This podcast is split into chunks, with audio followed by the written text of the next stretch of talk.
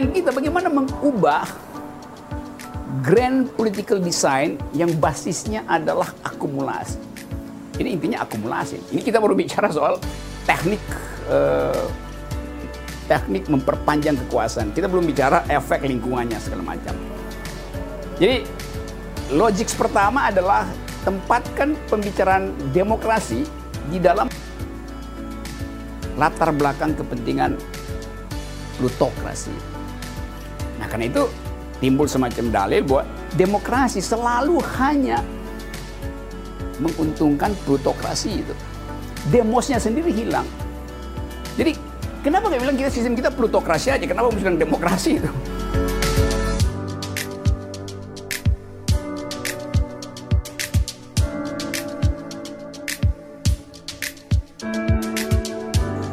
Assalamualaikum warahmatullahi wabarakatuh. Hai sahabat BWM, kembali kami hadir mengawali tahun 2021 ini bersama dengan murid spesial dari Greenpeace yang ingin memaparkan beberapa temuan mereka. Tentunya dengan guru kita yang selalu mengisi acara di BWM yaitu Bung Rocky Gerung. Selamat menyaksikan, salam akal sehat. Oke, kita ketemu lagi di kelas akademis.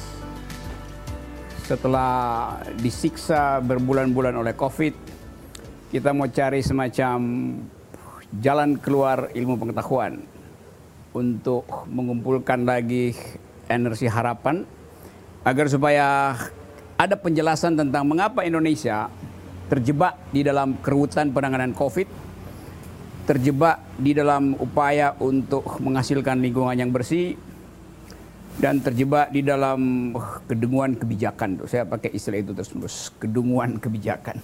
The stupidity of policy making. Kira-kira begitu tema kita hari ini.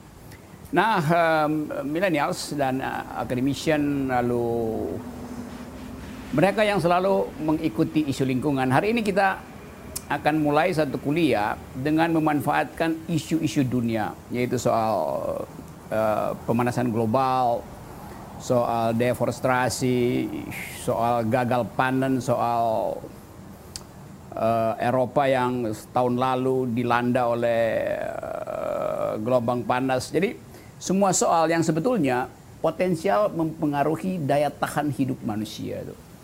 Bukan sekedar secara kesehatan yang pasti ada hubungannya antara pertumbuhan ekonomi dan produksi CO2, itu pasti kausalitasnya bisa ditunjukkan, tapi lebih dari itu untuk memahami sebetulnya keberadaan manusia di planet bumi ini demi apa sebetulnya, demi akumulasi atau demi distribusi. Jadi itu problem-problem teoritis yang akan kita bahas untuk mengkampanyekan satu isu yang sudah menjadi grammar di dalam politik dunia, yaitu sebetulnya green politics atau green economy. Jadi semua yang berhubungan dengan kehijauan alam semesta itu. Nah, kalau kita secara cepat-cepat misalnya membaca riset-riset dunia, sebetulnya dalam 2 dekade terakhir ini dunia itu, bumi itu, cakupan hijaunya nambah 5-7% itu. Jadi kalau kita potret dari atas, kelihatan hijau bumi itu bertambah dalam 20 tahun ada pertumbuhan kehijauan.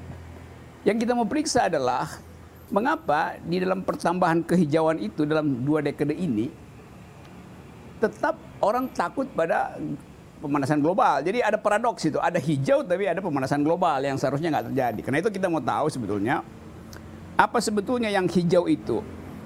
Apakah rumput di korporasi-korporasi besar yang bertambah jadi hijau, atau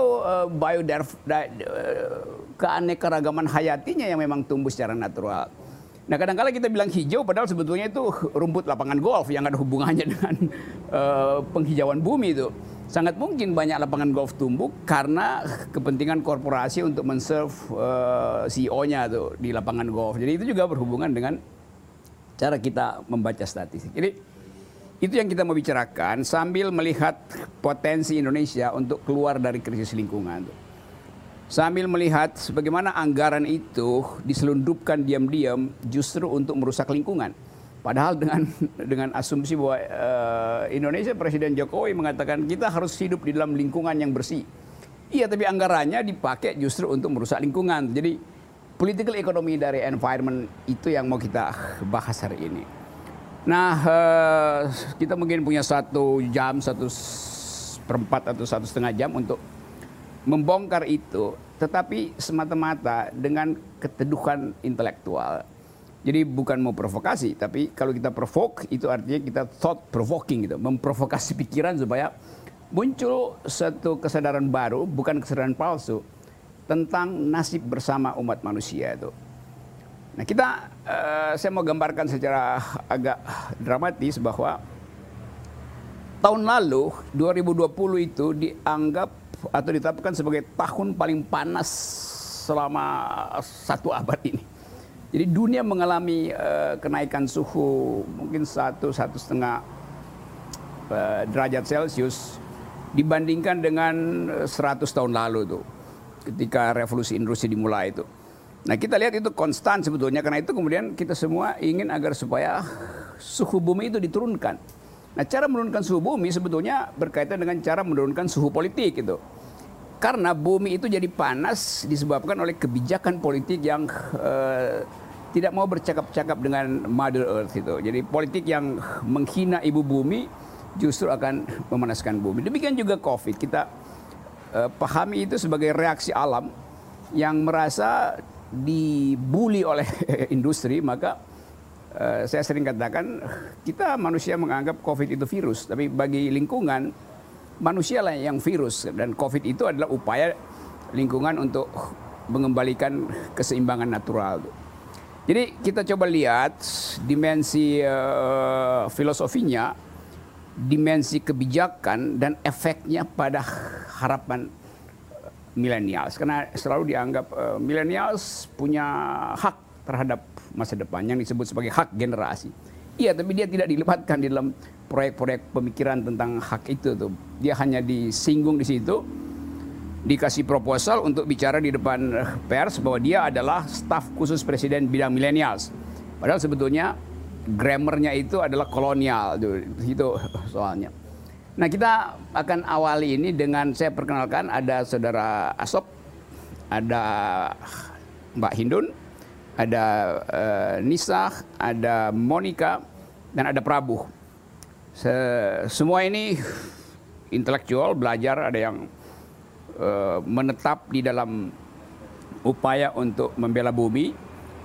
Mbak Hindun dari Greenpeace, dan udah berabad-abad dia berupaya untuk tune in dengan peradaban baru, tapi belum nyampe-nyampe juga. Dan karena itu perjuangan green politics itu jauh lebih panjang daripada perjuangan pilkada. Pilkada 5 tahun sekali, tapi perjuangan politik hijau itu adalah perjuangan peradaban.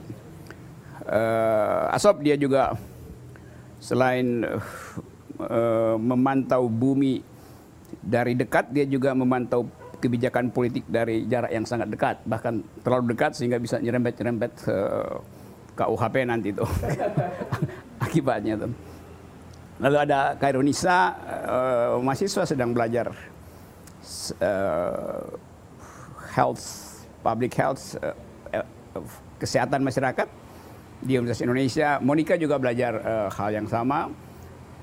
Prabu udah berkali-kali dia ada di sini karena dia ingin mengetahui di mana saya bikin kesalahan penguraian, nanti dia suka tegur gitu. Tapi dalam semua pembicaraan kita pastikan bahwa kuliah ini berlangsung dengan tuntunan akal sehat dan dengan ketajaman metodologi.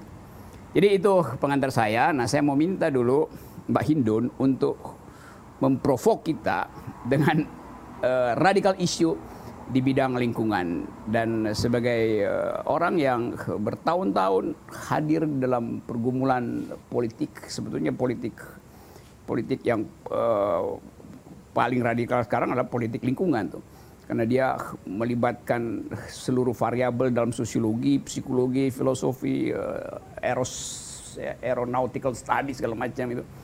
Jadi kalau kita belajar lingkungan dan berupaya untuk memahami grammar dari lingkungan, kita belajar semua ilmu tuh, dari mikrobiologi sampai astrofisika tuh, sebetulnya ada di situ tuh.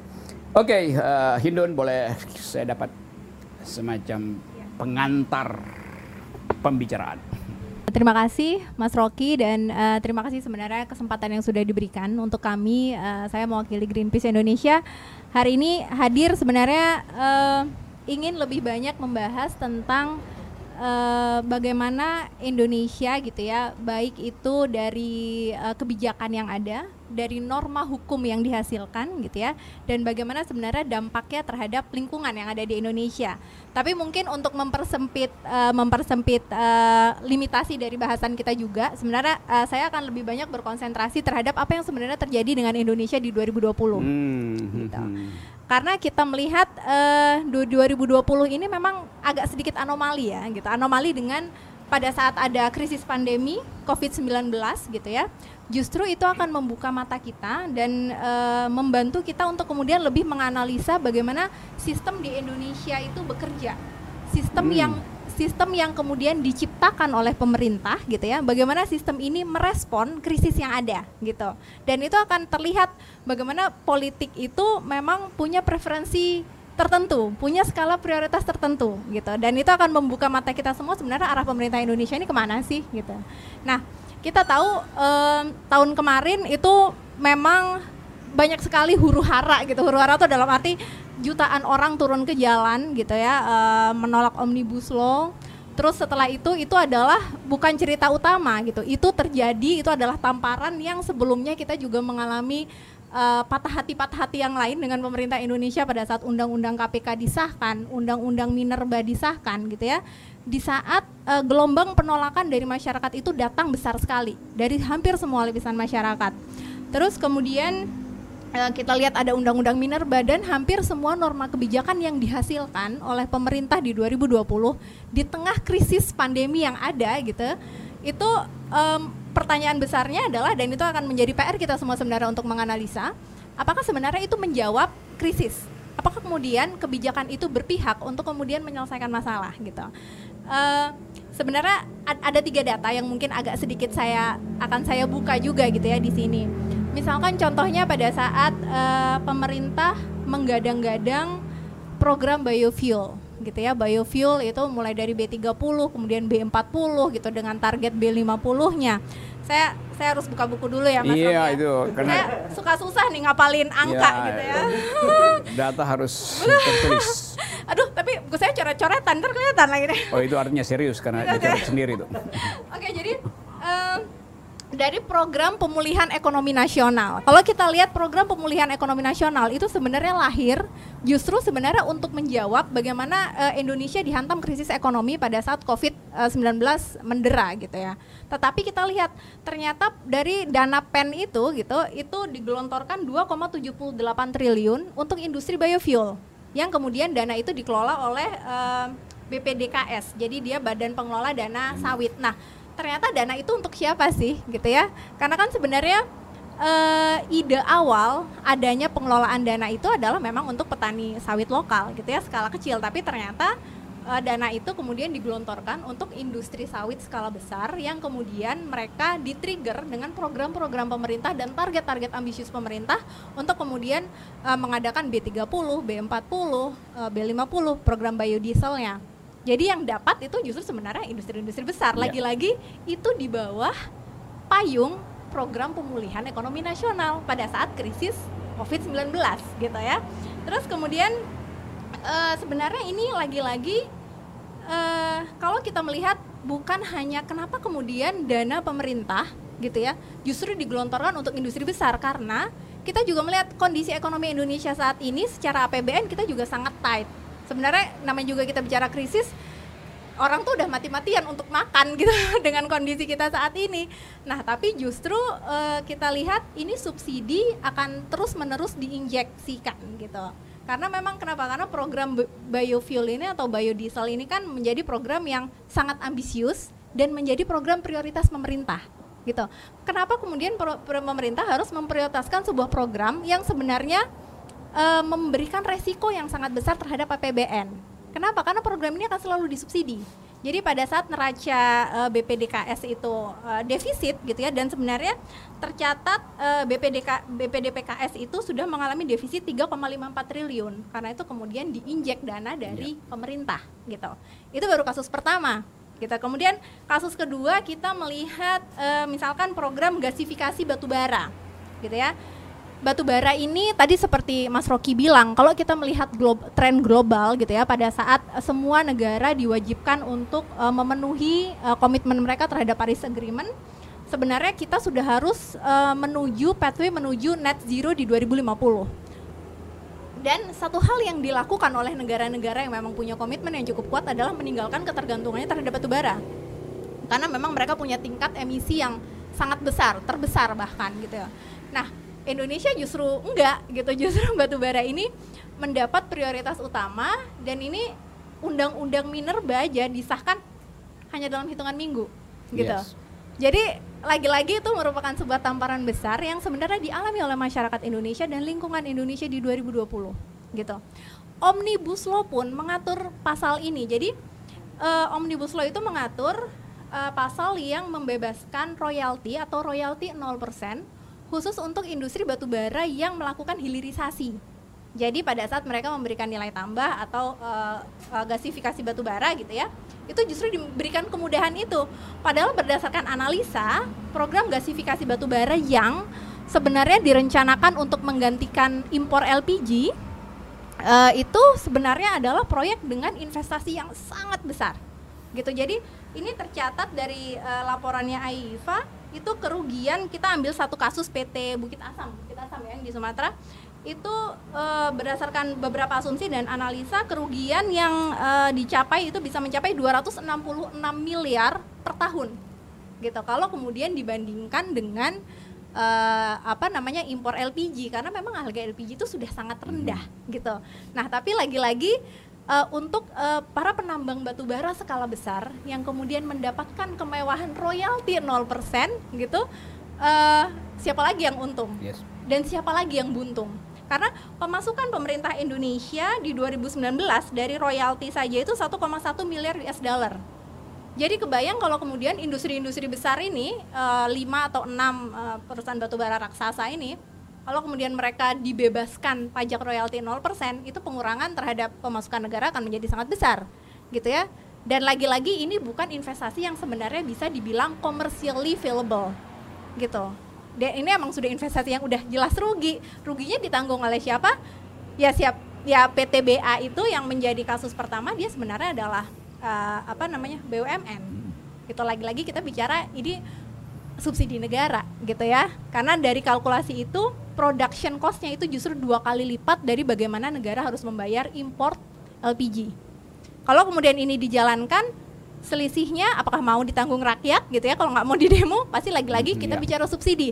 Jadi dari 2 kasus saja kita melihat bahwa sebenarnya program-program yang ada diprioritaskan mendapatkan karpet merah dari kebijakan itu justru adalah program-program yang sebenarnya menjadi lintah buat APBN kita. Jadi ada resiko yang sangat besar terhadap keuangan negara sebetulnya, dan lagi-lagi di sini kita melihat ini sebenarnya siapa yang diuntungkan sih gitu. Nah, terus kemudian kasus ketiga nih, mungkin ini yang terakhir ya. Kasus ketiga ini saya akan sedikit banyak bicara lagi-lagi masih tentang PLN, lagi-lagi masih tentang industri batubara, tapi kali ini kaitannya dengan PLN. Kalau teman-teman ingat di 2020 itu Twitter heboh banget bicara tentang tagihan listrik yang membengkak gitu ya, for no reason aja gitu ya. Nah ini kenapa nih gitu kan, aneh banget. Nah di situ kita melihat bahwa sebenarnya di kuartal pertama 2020 itu PLN itu mencapai kerugian sampai 38,8 triliun. Nah, apa sih yang sebenarnya menyebabkan kerugian sebegitu besar? Dan sebenarnya memang PLN ini memang mengalami financial crisis. Kita semua tahu. Tiap tahunnya injeksi atau subsidi dari pemerintah terhadap PLN itu besar. Jadi as a business entity sebenarnya dia bukan bisnis yang untung gitu. Nah, dari data dan analisa yang kemudian kita lakukan, sebenarnya sistem Jawa Bali kita itu sudah mengalami oversupply, sudah mengalami kelebihan kapasitas sebesar 41%. Jadi bisa dibayangkan 41%-nya itu tidak diserap oleh konsumen. Siapa yang bayar? That's a very big loss, karena 41%-nya itu tetap harus dibayarkan oleh PLN kepada perusahaan pembangkit swasta. Jadi terserap tidak terserap, PLN tetap harus bayar gitu kan. Nah, itu lagi-lagi that's a big question mark. Tetapi kemudian yang lebih menyedihkan lagi, kita tidak melihat rencana pemerintah untuk menghentikan gitu ya, ekspansi dari pembangunan PLTU batubara gitu. Jadi udah sistemnya over capacity, PLN-nya udah rugi, rencana pembangunannya gila-gilaan gitu. Jadi di sini kurang lebih pembayaran yang harus dilakukan PLN terhadap IPP atau perusahaan pembangkit listrik swasta itu di 2021 bisa mencapai 119,8 triliun gitu. Jadi lagi-lagi that's a very big loss. Terus kemudian kita juga menemukan beberapa analisa yang saya juga mengacu ke datanya ICW. Jadi waktu itu kita juga sempat kerjasama dalam sebuah film terkait sama PLN. PLN itu membeli batu bara bahkan lebih mahal dari batu bara yang dijual ke Cina dan India, Mas Rocky. Jadi bisa dibayangkan data yang dihitung selama dari 2009 sampai 2019 itu selisihnya bisa 100 triliun. Jadi itu PLN yang beli. Lagi-lagi PLN itu melakukan monopoli pasar. Jadi memang cuma dia doang, nggak ada lagi yang lain yang bisa main gitu ya. Jadi kalau dibilang wah PLN ini mengalami financial crisis gitu, bukan hanya gara-gara masyarakat subsidi listrik, tetapi banyak sekali kebijakan-kebijakan yang memang dilakukan dengan sengaja gitu ya untuk membuat dia as a business entity tidak sehat gitu. Dia as a business entity memang akan rugi terus gitu. Nah, lagi-lagi saya bicara program pemulihan PEN, program pemulihan ekonomi nasional itu juga menggelontorkan dana sebesar 9,6 triliun ke PLN gitu, karena PLN is too big to be fail. Kalau PLN hancur, listrik kita dari mana? Karena memang dia menjalankan sistem monopoli dan monopsoni gitu. Jadi dia mau dia bangkrut kayak gimana pun dia pasti akan diselamatkan, dia pasti disuntik dana. Cuma ya mbok jangan dimanfaatin gitu. Mau sampai kapan sih gitu ya? Misalnya APBN kita itu berdarah-darah gitu ya untuk terus menangani ini dengan kebijakan-kebijakan yang terus membuat kebocoran di sana sini gitu. Nah, dari sini sebenarnya, dan mungkin banyak sekali sebenarnya kasus-kasus lain, dan semua ini terjadi di 2020 gitu ya. Dan lagi-lagi saya hanya melihat bahwa seperti ini, kasus ini menunjukkan bagaimana sistem itu bekerja di Indonesia, bagaimana kemudian sistem itu bereaksi terhadap pada saat krisis datang. PLN debt-nya besar, rugi gitu ya, biofuel juga gitu, industri yang butuh disuntik gitu ya. Bagaimana kemudian sistem ini merespon atau bereaksi dan menghasilkan sebuah kebijakan-kebijakan yang satu, dia tidak menyelesaikan masalah, yang kedua, dia tidak memberikan perlindungan terhadap lingkungan, terhadap masyarakat terdampak, terhadap kelompok rentan. Karena sekarang gini, kita bicara biofuel, is it the solution gitu? Kalau sebentar, skenario dalam skenario B50 itu potensi pembukaan lahan baru atau deforestasi itu bisa sebesar 9,2 juta hektar. Kalau program B50 itu yang sangat ambisius itu dilanjutkan gitu ya. Nah, terus kemudian yang kedua, ternyata sistem ini juga satu hanya menguntungkan segelintir pengusaha besar, elit gitu, atau mereka-mereka yang kemudian menguasai ekstraktif industri di Indonesia. Gitu, karena dananya semuanya ke sana, untuk rakyat nggak ada, untuk petani kecil nggak ada gitu, karena pemain-pemainnya semua adalah industri dengan skala top 5, top 7, atau top 10 gitu. Terus kemudian satu hal lagi yang paling miris dari tiga hal tadi adalah ternyata ini adalah norma, adalah kebijakan-kebijakan yang memberikan resiko yang sangat besar terhadap keuangan negara gitu ya. Tadi seperti Mas Rocky bilang, ini terjadi ada lintahnya nih, disedot terus nih gitu. Nah, tapi mungkin ini pertanyaan juga gitu ya, mungkin untuk Mas Rocky gitu ya, khususnya pada saat nanti kita bicara apa nih, terus nextnya gimana nih ya kita melihat masa depan Indonesia, karena sistem ini kan diciptakan oleh pemerintah gitu Mas Rocky ya. Ini adalah kebijakan-kebijakan atau program-program yang kemudian diciptakan oleh pemerintah, dan sebenarnya pemerintah ini juga kemudian menghasilkan norma-norma kebijakan. Di 2020 kita tahu Omnibus Law, Undang-Undang Minerba, Undang-Undang MK, setelah sebelumnya mereka mengesahkan Undang-Undang KPK gitu, di mana norma kebijakan ini kita lari lagi, akuntabilitasnya tidak ada, prosesnya tidak transparan, tidak menyelesaikan masalah, menguntungkan segelintir elit. Lagi-lagi semuanya polanya sama, baik itu norma kebijakan ataupun norma hukum. Nah, tapi masalahnya decision makersnya ini kan sebenarnya mereka adalah orang yang terpilih secara legitimate by democratic proses demokrasi gitu ya Mas Rocky. Di mana mereka terpilih lewat pemilu, mereka terpilih lewat pilkada gitu, dan jangan-jangan pemilu dan pilkada ini yang menghasilkan para decision makers tadi gitu ya, itu justru menjadi pintu masuk gitu ya, dari bagaimana kemudian oligarki ini atau kepentingan oligarki ini menguasai gitu ya, menguasai dan sebenarnya lebih sedikit banyak menentukan arah bagaimana kemudian sistem ini bekerja gitu, sistem negara ini bekerja gitu. Karena kita dari beberapa contoh yang sebenarnya itu very small ya, dan dari misalkan dari ketiga kasus tadi yang saya sampaikan itu sebenarnya dampak lingkungannya besar sekali, dampak polusinya besar sekali, ancaman deforestasinya besar sekali gitu. Nah, kemudian kita melihat semua ini kemudian menghasilkan satu distorsi ekonomi, menghasilkan distorsi lingkungan, dan kemudian distorsi demokrasi sendiri gitu. Karena kan legitimasi dari sebuah proses demokrasi yang sah, tapi ternyata kok hasilnya begini ya gitu. Kok justru ini bukan it's not kepentingan rakyat yang menang, tapi ternyata yang menang justru adalah kepentingan oligarki dihasilkan dari sebuah proses demokrasi yang sah. Jadi ada tiga pilar yang sebenarnya terdistorsi dengan apa yang terjadi di Indonesia, dan 2020 ini kita bisa melihat dengan sangat jelas, dengan sangat lugas sekali, dengan sangat transparan, this is how system work di Indonesia gitu. Jadi ingin men-sharing kesedihan juga dengan sebuah garis merah yang tersambung gitu ya, dari semua kasus ke kasus, program ke program gitu, yang kemudian kita lihat ada sebuah pola gitu ya, ada sebuah pola. Dan gimana dong kita harus menghadapi 2021 gitu ya, saya sendiri nggak pernah punya jawaban gitu, struggle for years gitu tapi ya this is what happen gitu dengan Indonesia gitu. Mungkin itu sedikit paparan dan mungkin bisa sedikit kegundahan yang ingin saya sharing juga ke teman-teman gitu. Baik, terima kasih. Mungkin sekian dari aku, Mas Rocky. Oke, terima kasih Mbak Hindun. Kegundahan itu saya tingkatkan jadi kemarahan ya.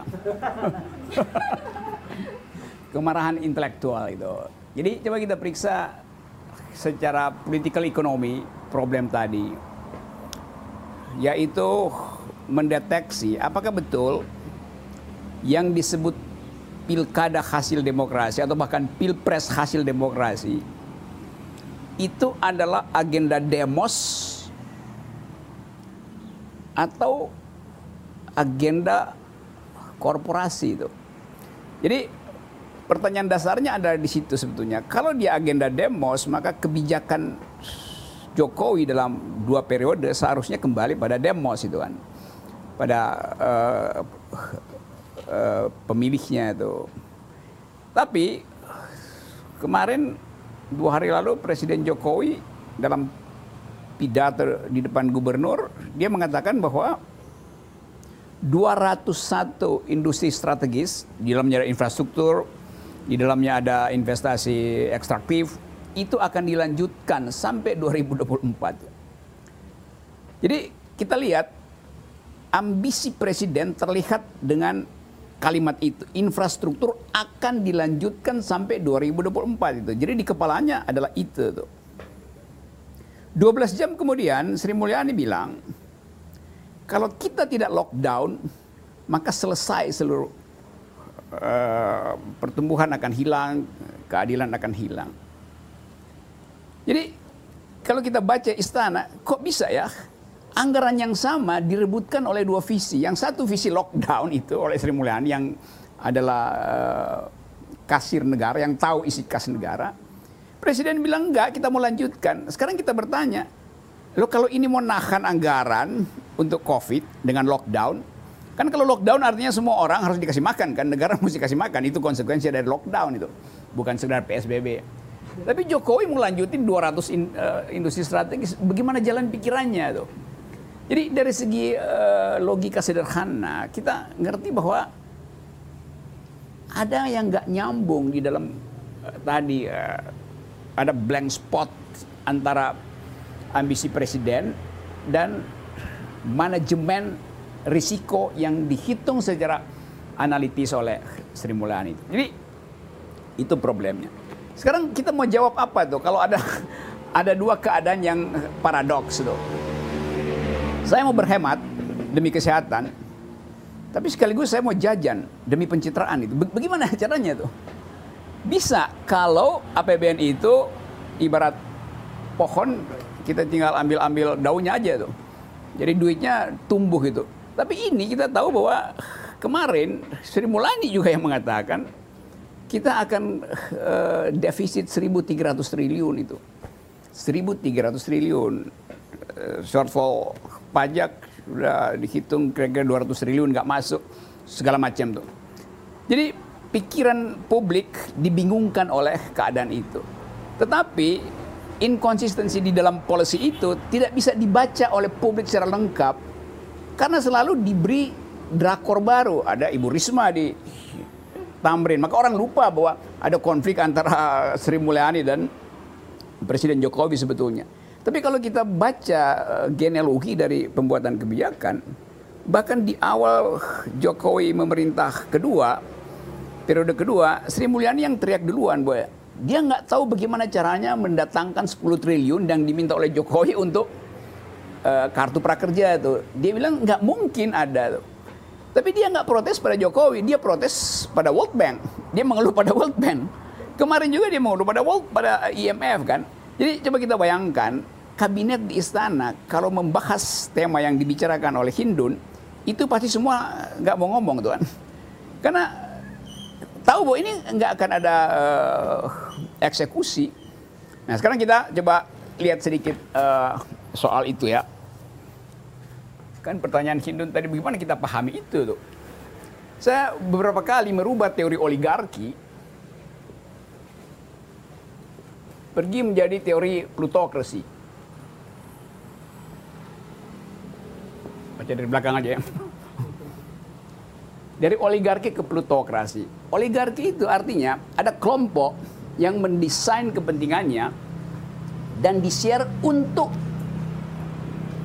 keuntungan kelompok.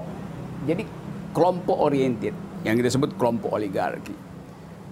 Tapi kalau kita lihat pilkada kemarin, 230 pilkada itu seolah-olah nggak ada oligarki di situ. Tapi kita tahu yang menang itu di beberapa tempat yang ada industri ekstraktif itu sponsor tunggalnya adalah satu korporasi. Bahkan yang kalah dapat uang dari korporasi yang sama tuh. Jadi Anda kalah atau menang itu adalah uang yang sama tuh. Sehingga orang menganggap bahwa satu orang, satu plutokrat bisa menentukan isi APBD dari 3-4 provinsi tuh. Karena lahan dia itu ada di 3-4 provinsi. Jadi dia bisa atur, kalau saya punya uang, saya akan tentukan siapa yang akan jadi anggota DPR, siapa yang akan jadi bupati. Saya biayai, saya bilang, Anda jadi bupati, saya proyeksikan Anda jadi bupati 2 tahun lagi, karena saya harus perpanjang izin ekstraktif 2 tahun lagi itu. Okay. Jadi si A di-train untuk jadi caleg, entah legislatif, entah eksekutif, demi kepentingan satu korporasi. Okay. Karena upaya untuk memperbaharui izin di situ, atau tambahan lahan hutan industri, segala macam. Pokoknya dia punya kepentingan di situ. Maka dia didik, dia bilang, saya kasih uang, saya kasih pencitraan, saya kasih televisi, saya kasih segala macam, Anda harus jadi itu. Tapi pada yang sama, dia tahu bahwa ini mungkin nanti dijebak KPK tuh. Okay. Si plutokrat pikir, oke, kalau udah jadi dia bisa korupsi juga. Nah dia hitung, kalau potensi korupsi terjadi pada si calonnya itu, dia udah siapin hakimnya tuh. Hakim dari Jakarta mungkin diatur, nanti 6 bulan sebelum dia kena korupsi, you udah pindah ke situ tuh. Diaturnya begitu.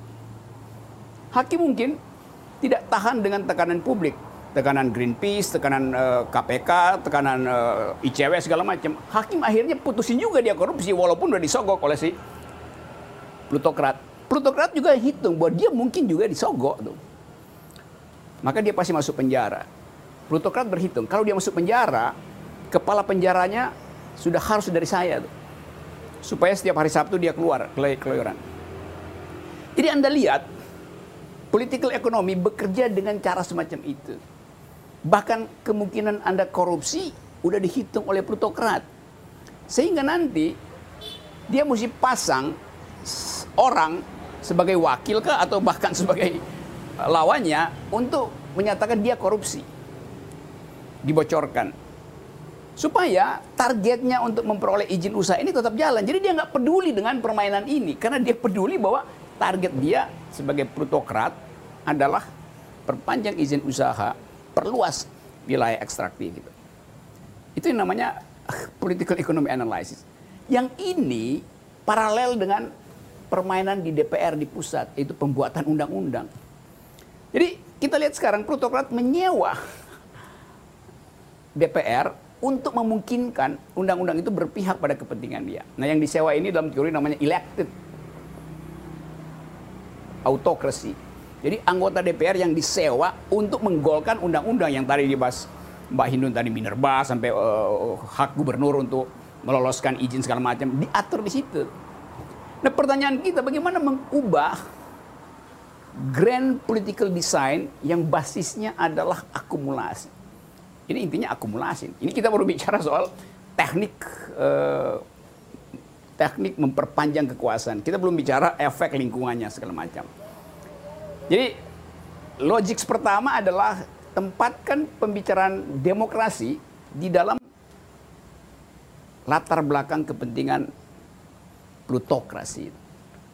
Nah, karena itu timbul semacam dalil bahwa demokrasi selalu hanya menguntungkan plutokrasi itu. Demosnya sendiri hilang. Jadi kenapa nggak bilang kita sistem kita plutokrasi aja? Kenapa mesti bilang demokrasi itu? Nah, kita kemudian lihat orang menganggap ya kok bisa begitu ya. Padahal desain Jokowi nggak berubah dalam 10 tahun ini, yaitu nawacita yang intinya adalah memihak pada rakyat. Kan inti dari nawacita itu kalau dibikin trisila, ekasila sampai monosila intinya adalah memihak pada rakyat. Dan itu yang ditafsirkan oleh Ibu Risma, memihak pada rakyat hanya pergi tanya Anda tinggal di mana Bapak, rumahnya di mana tuh. Jadi kekacauan itu terjadi karena orang mau cari orang miskin. Ya orang miskin ada di mana-mana, yang mau dipersoalkan adalah termasuk oleh Greenpeace yang menyebabkan kemiskinan itu apa, bukan nanya sama pemulung. Ini yang menyebabkan kemiskinan. Plutokrasi itu tuh, sistem plutokrasi. Kan kalau Menteri Sosial dia baca figures data untuk melihat di mana kebijakan itu tidak nyampe pada, bukan datangin orangnya itu kan. Itu jadi bayangkan misalnya setingkat menteri nggak bisa paham tentang beda antara konsep public policy dan konsep social policy itu. Jadi bagian itu yang kita mau bahas hari ini. Nah, jadi kita punya 3 persoalan sekarang. Pertama adalah ada elected autokrasi di DPR itu. Ada plutokrasi yang menguasai political ekonomi pembuatan kebijakan, dan ada civil society yang jadi watchdog kemana-mana. Nah, Greenpeace ambil langkah itu dan bahkan kadangkala langkah yang langsung attacking, langsung berhadapan di jalan gitu. Karena mungkin udah malas mempersoalkan ini. Jadi udahlah kita bekai di jalan aja kalau kita nggak bisa masuk di dalam mengobrak-abrik desain ini. Oke, ya ini jadi ini pengantarnya. Sekarang coba kita kaitkan keadaan ini dengan ya disebut aja global political economy itu ya. Tadi saya terangkan bahwa menurut riset NASA, hasil riset dari Badan Antariksa Amerika, dia pakai drone itu buat lihat kehijauan bumi itu. Dia temukan bahwa dalam 2 dekade ini, jadi kira-kira dari ya 20 tahun lalu, 1999 sampai 2019 itu, bumi ini, globe ini tambah 5% hijau. Ini data visual, kita lihat dulu data visual. Lalu orang gembira gitu. Wah, ada tambahan penghijauan itu. Maka mereka yang tadi mempersoalkan efek industri pada lingkungan, dia bilang, enggak tuh kata NASA 5% kok kita bertumbuh hijaunya. Sekarang kita mau lihat hijaunya ini datang dari mana, itu soalnya. Saya baca laporan itu, dan dia perlihatkan bahwa Hijau ini adanya di Cina dan di India itu. Jadi tambahan hijau itu ada di Cina dan India. Apa hijau itu? Konsep hijau selalu dimaksudkan untuk menyerap karbon dioksida itu. Jadi waktu diketahui ada hijau di situ, maka orang anggap nih CO2-nya diserap di situ. Karena itu kecemasan kita disaster suhu bumi itu pelan-pelan hilang, seolah-olah hilang.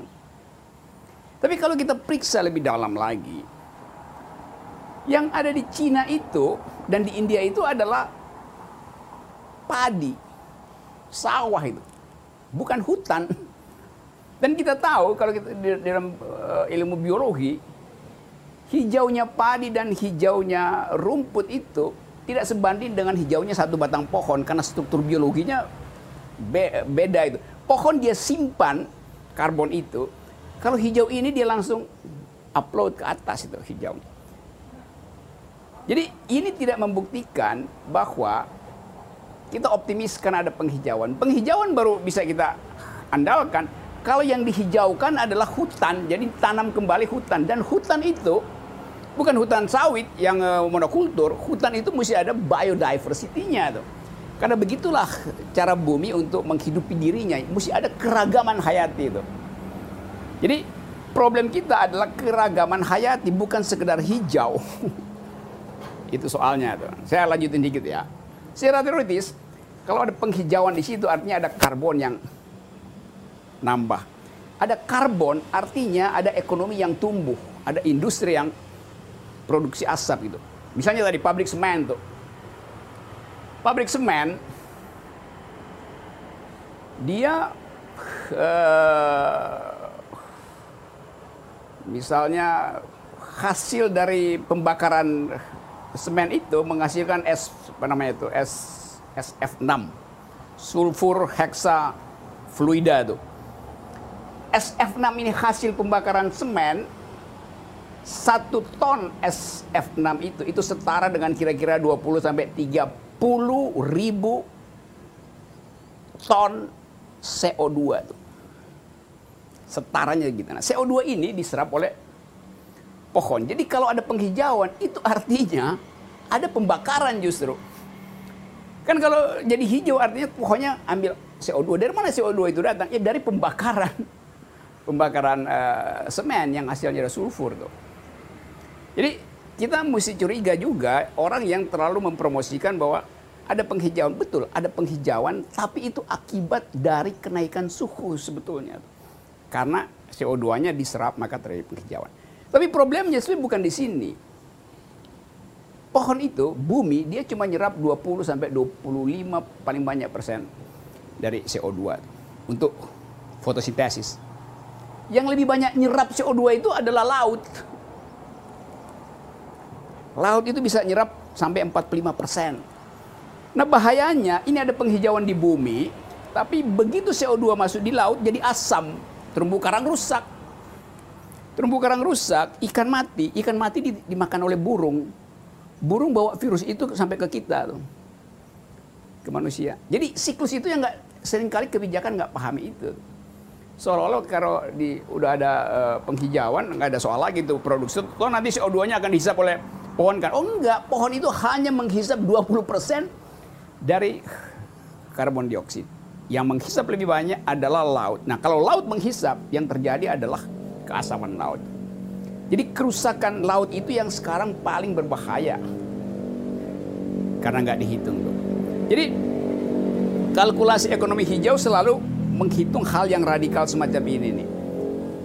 Terumbu karang mati, maka ikan-ikan yang berumah di karang itu juga keracunan segala macam. Ikannya mati, ngambang, terbawa ke pantai, dimakan burung.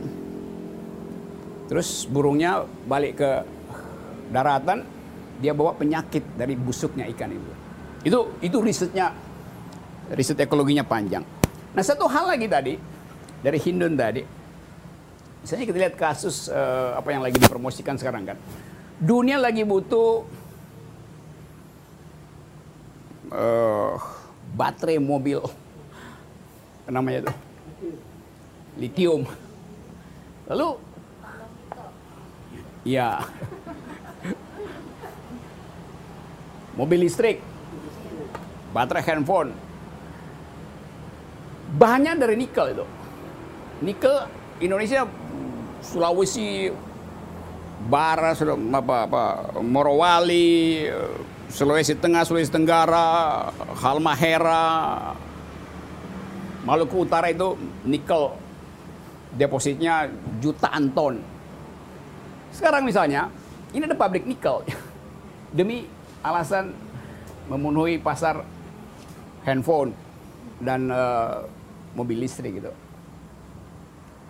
Saya baca risetnya tadi. Waktu saya ke Palu ngobrol sama peneliti-peneliti di situ. Pabrik nikel di Morowali itu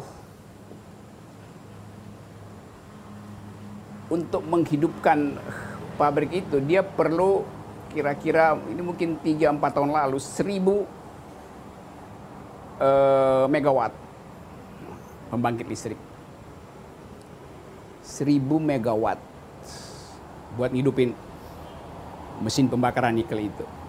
Untuk mendapatkan 1.000 megawatt listrik di pabrik itu diperlukan kira-kira 4 juta ton batu bara. Jadi kita lihat bagian ini nggak dihitung sebetulnya bahwa batu bara itu tadi menghasilkan pemanasan global. Hanya dihitung bahwa ini akan membangkitkan pabrik nikel itu. Tapi komposisi ini 1.000 megawatt PLN-nya lokal itu dari si pabrik itu menghasilkan, memerlukan 4 juta ton batu bara. Maka terjadi problem tadi itu. Jadi masuk lagi pada ekstraktif batu bara. Di samping itu, untuk menghasilkan nirvero nikel yang anti karat itu, dia mesti gali mungkin satu penambang di situ ya 20 hektar, terus nambah lagi 40 hektar segala macam. Jadi artinya ada lahan yang mesti dibebaskan itu kan.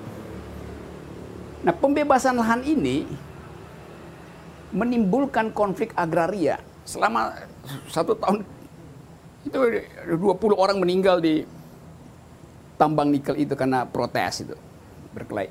Jadi kita lihat bahwa selain memproduksi karbon dioksida yang nantinya merusak lingkungan, terutama laut tadi, dia juga menghasilkan perampasan lahan itu. Menghasilkan extrajudicial killing di situ. Menghasilkan kerusakan paru-paru. Baca data dari ada teman saya di riset di situ. Jadi puskesmas di situ dalam 1 tahun 2 kali lipat naik orang yang kena ISPA di situ. Karena debu batu bara. Lalu korporasi bilang kita udah pasang jaring untuk nangkap batu bara tuh. Dia bilang jaring itu bahkan kalau saya lempar nasi, nasinya tembus. Jadi beras aja tembus. Bagaimana memfilter batu bara di situ?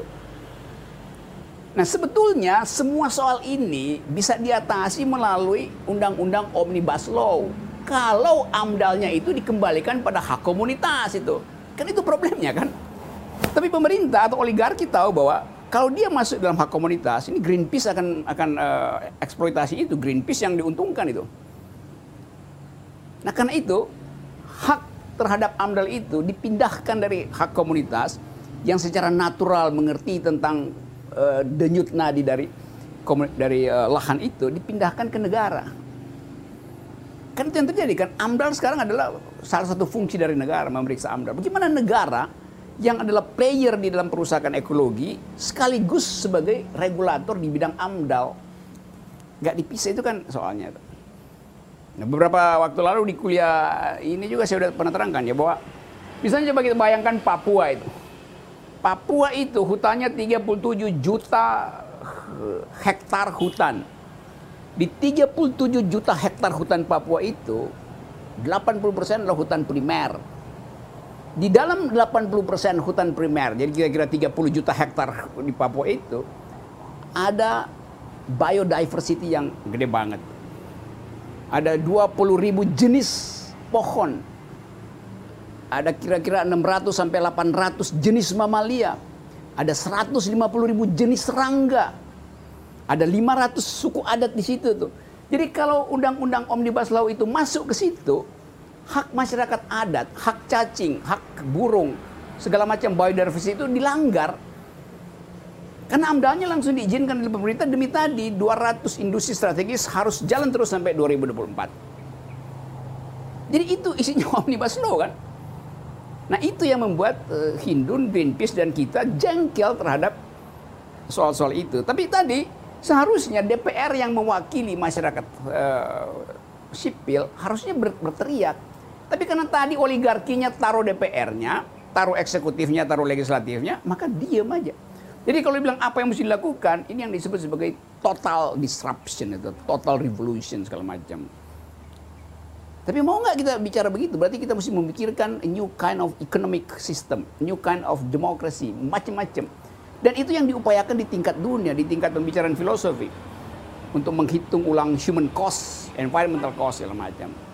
Oke, sementara saya berhenti di sini supaya kita jangan terlalu marah kan. Tadi saya bilang saya mau naikin kemarahan. Jadi ini simple logics-nya dulu. Kita bisa baca banyak riset. Eropa bikin riset, Cambridge bikin. Tapi kita mau paham simple logic di Indonesia itu bagaimana tuh. Nah kita mau kasih tahu peta ini. Karena justru kita mau tagih konsistensi dari pemerintahan Jokowi yang menganggap yang dulu bilang lingkungan akan kita jaga, hak asasi akan kita jaga, kita akan lakukan reformasi agraria yang terjadi bagi-bagi sertifikat, itu orang yang udah punya tanah, bukan tanahnya yang dibagi, sertifikat yang dikasih. Padahal yang disebut reformasi agraria bagi tanah itu buat rakyat. Nah sekarang justru dirampas demi nikel yang menghasilkan 4 juta ton batu bara dengan efek rumah kaca yang emisi rumah kaca yang terus.